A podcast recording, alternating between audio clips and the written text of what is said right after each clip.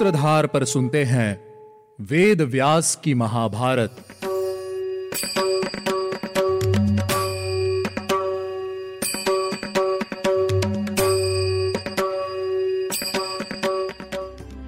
आप सुन रहे हैं सूत्रधार प्रस्तुति वेद व्यास की महाभारत। मैं हूँ आपके साथ आपकी सूत्रधार मान्या शर्मा, जो लेकर जाएगी आपको महाभारत के युग में। पिछले एपिसोड में श्री कृष्ण पांडवों को अपने और शाल्व के युद्ध की कथा सुना रहे थे। श्री कृष्ण की अनुपस्थिति में शाल्व ने द्वारका पर आक्रमण कर दिया था। श्री कृष्ण के पुत्रों ने वीरता से उसका सामना किया, लेकिन शाल्व का वध श्री कृष्ण के हाथों होना पहले से ही निश्चित था।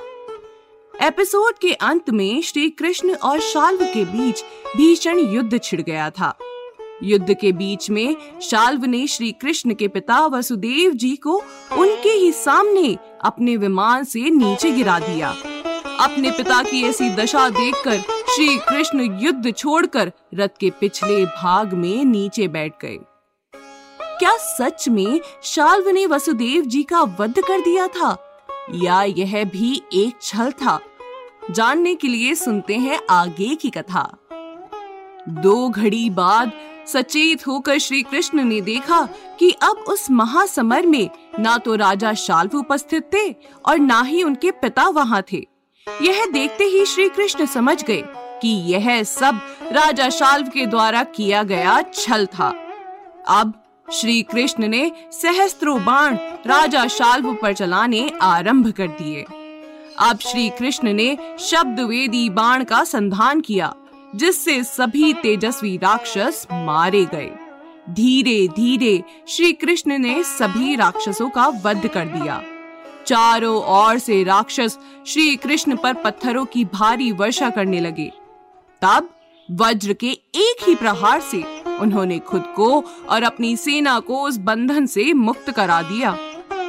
तभी श्री कृष्ण के सारथी दारुक ने उनसे कहा, भगवान आप इस दुष्ट का वध कीजिए। आप उसके लिए अपने मन में मित्रता का भाव हटा लीजिए। इसके वध का समय आ गया है। भगवान, यदि कोई शत्रु अपने घर में आसन पर बैठा हो, युद्ध न करना चाहता हो तो भी उसे नष्ट करने में चूकना नहीं चाहिए। फिर जो संग्राम में युद्ध करने के लिए खड़ा हो, उसकी तो बात ही क्या है? प्रभु, आप सभी उपायों से इस शत्रु को मार डालिए। इस कार्य में आपको और विलंब नहीं करना चाहिए। यह राक्षस ऐसे वश में आने वाला नहीं है। वास्तव में यह आपका मित्र भी नहीं है, क्योंकि इसने आपके साथ युद्ध किया और द्वारकापुरी को तहस नहस कर दिया। अतः इसको शीघ्र मार डालिए भगवान।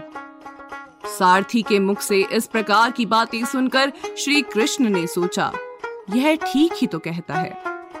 यह विचार करके श्री कृष्ण ने शाल्वराज का वध करने और सौ विमान को मार गिराने के लिए युद्ध में मन लगा लिया। श्री कृष्ण ने दारुक से कहा, सारथी, दो घड़ी और ठहरो, फिर तुम्हारी इच्छा पूरी हो जाएगी। श्री कृष्ण ने अग्नेयास्त्र का संधान किया। वह अस्त्र युद्ध में दानवों का अंत करने वाला था।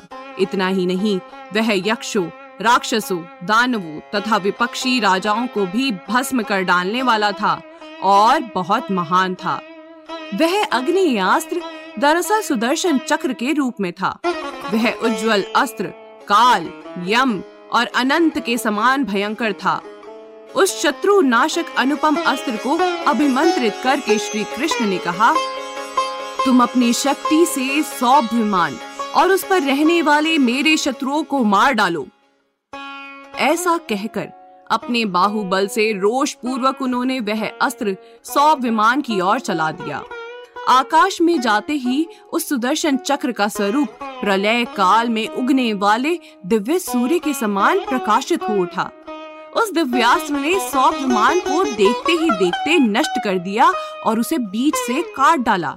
सुदर्शन चक्र की शक्ति से कटकर दो टुकड़ों में बटा हुआ वह विमान छिन्न भिन्न हो गया। सौ विमान के गिरने पर चक्र फिर से श्री कृष्ण के हाथ में आ गया। इस बार उसे लेकर श्री कृष्ण ने वेग पूर्वक चलाया और कहा, अब की बार शाल्व को मारने के लिए मैं तुम्हें छोड़ रहा हूँ।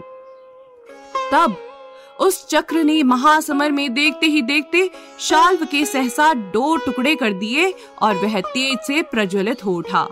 शाल्व के मारे जाने पर दानवों के मन में भय समा गया। वे बाणों से पीड़ित होकर हाहाकार करते हुए सभी दिशाओं में भाग गए। तब श्री कृष्ण ने सौ विमान के समीप अपने रथ को खड़ा करके प्रसन्नता पूर्वक शंख बजाकर अपने सुहद्रों के हर्ष में बढ़ोतरी की। तो इस प्रकार श्री कृष्ण ने किया शाल्व का वध। शाल्व के वध की कथा पूर्ण करने के बाद श्री कृष्ण ने युधिष्ठिर से कहा, राजन यही कारण था कि मैं उस समय आपके पास हस्तनापुर नहीं आ सका। यदि उस समय मैं वहाँ उपस्थित होता तो यह जुए का खेल कभी नहीं खेला जाता, या फिर आज दुर्योधन जीवित नहीं होता। अब श्री कृष्ण ने उन सभी से विदा ली और द्वारका के लिए प्रस्थान किया। धीरे धीरे वहाँ आए सभी परिवारजन पांडवों के पुत्रों को अपने साथ ले गए और अपनी अपनी राजधानी को लौट गए।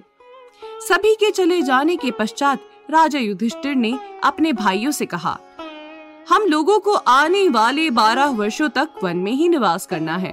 अब हमें इस वन में उस स्थान को ढूंढना होगा, जहाँ बहुत से पशु पक्षी निवास करते हो, जहाँ फल और फूल की अधिकता हो, और जो देखने में रमणीय हो, और वहाँ पुण्यात्मा पुरुष रहते हो। युधिष्ठिर की बात सुनकर अर्जुन ने इस प्रकार कहा आर्य, आपको तो सब ज्ञात है। इस मनुष्य लोक में कोई भी ऐसी वस्तु नहीं है जिसका ज्ञान आपको न हो। राजन, यह जो पवित्र जल से भरा हुआ सरोवर है, इसका नाम दैवत वन है। यहाँ, जहाँ भी आपकी इच्छा हो, हम वहीं निवास कर सकते हैं। यहाँ फल, फूल की बहुतता भी है, और यह स्थान देखने में रमणीय भी है, और ब्राह्मणों से सेवित है। आपकी आज्ञा हो तो हम इसी वन के निकट निवास कर सकते हैं। युधिष्ठिर ने उत्तर देते हुए कहा, पार्थ, तुमने जैसा कहा है, वही मेरा भी मत है। ऐसा निश्चय करके सभी पांडव द्रौपदी सहित दैवत वन नामक सरोवर को चले गए। वहाँ पहुंचकर उन्होंने कई तपस्वी, फलों से लदे हुए वृक्ष, पशु, पक्षी देखे। उस वन में प्रवेश करके युधिष्ठिर एक वृक्ष के नीचे बैठ गए। और तपस्वी उन्हें घेर कर उनके पास बैठ गए। अगले एपिसोड में पांडवों से मिलने के लिए मार्कंडेय ऋषि आने वाले हैं। आखिर मार्कंडेय ऋषि पांडवों को क्या बताने वाले हैं? ये जानने के लिए आपको सुनना होगा हमारा अगला एपिसोड। आज के एपिसोड में बस इतना ही। अब मैं मिलूँगी आपसे अगले शुक्रवार। उम्मीद है आपको हमारा यह एपिसोड पसंद आया होगा।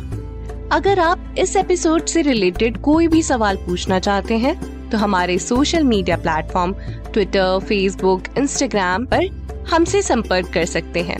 हमारा सोशल मीडिया हैंडल है माई सूत्रधार साथ ही साथ, ऐसी ही अनेक रोचक पौराणिक कथाओं के वीडियो देखने के लिए आप डाउनलोड कर सकते हैं हमारी सूत्रधार ऐप हमारी ऐप एंड्रॉइड और आईओएस दोनों यूज़र्स के लिए उपलब्ध है।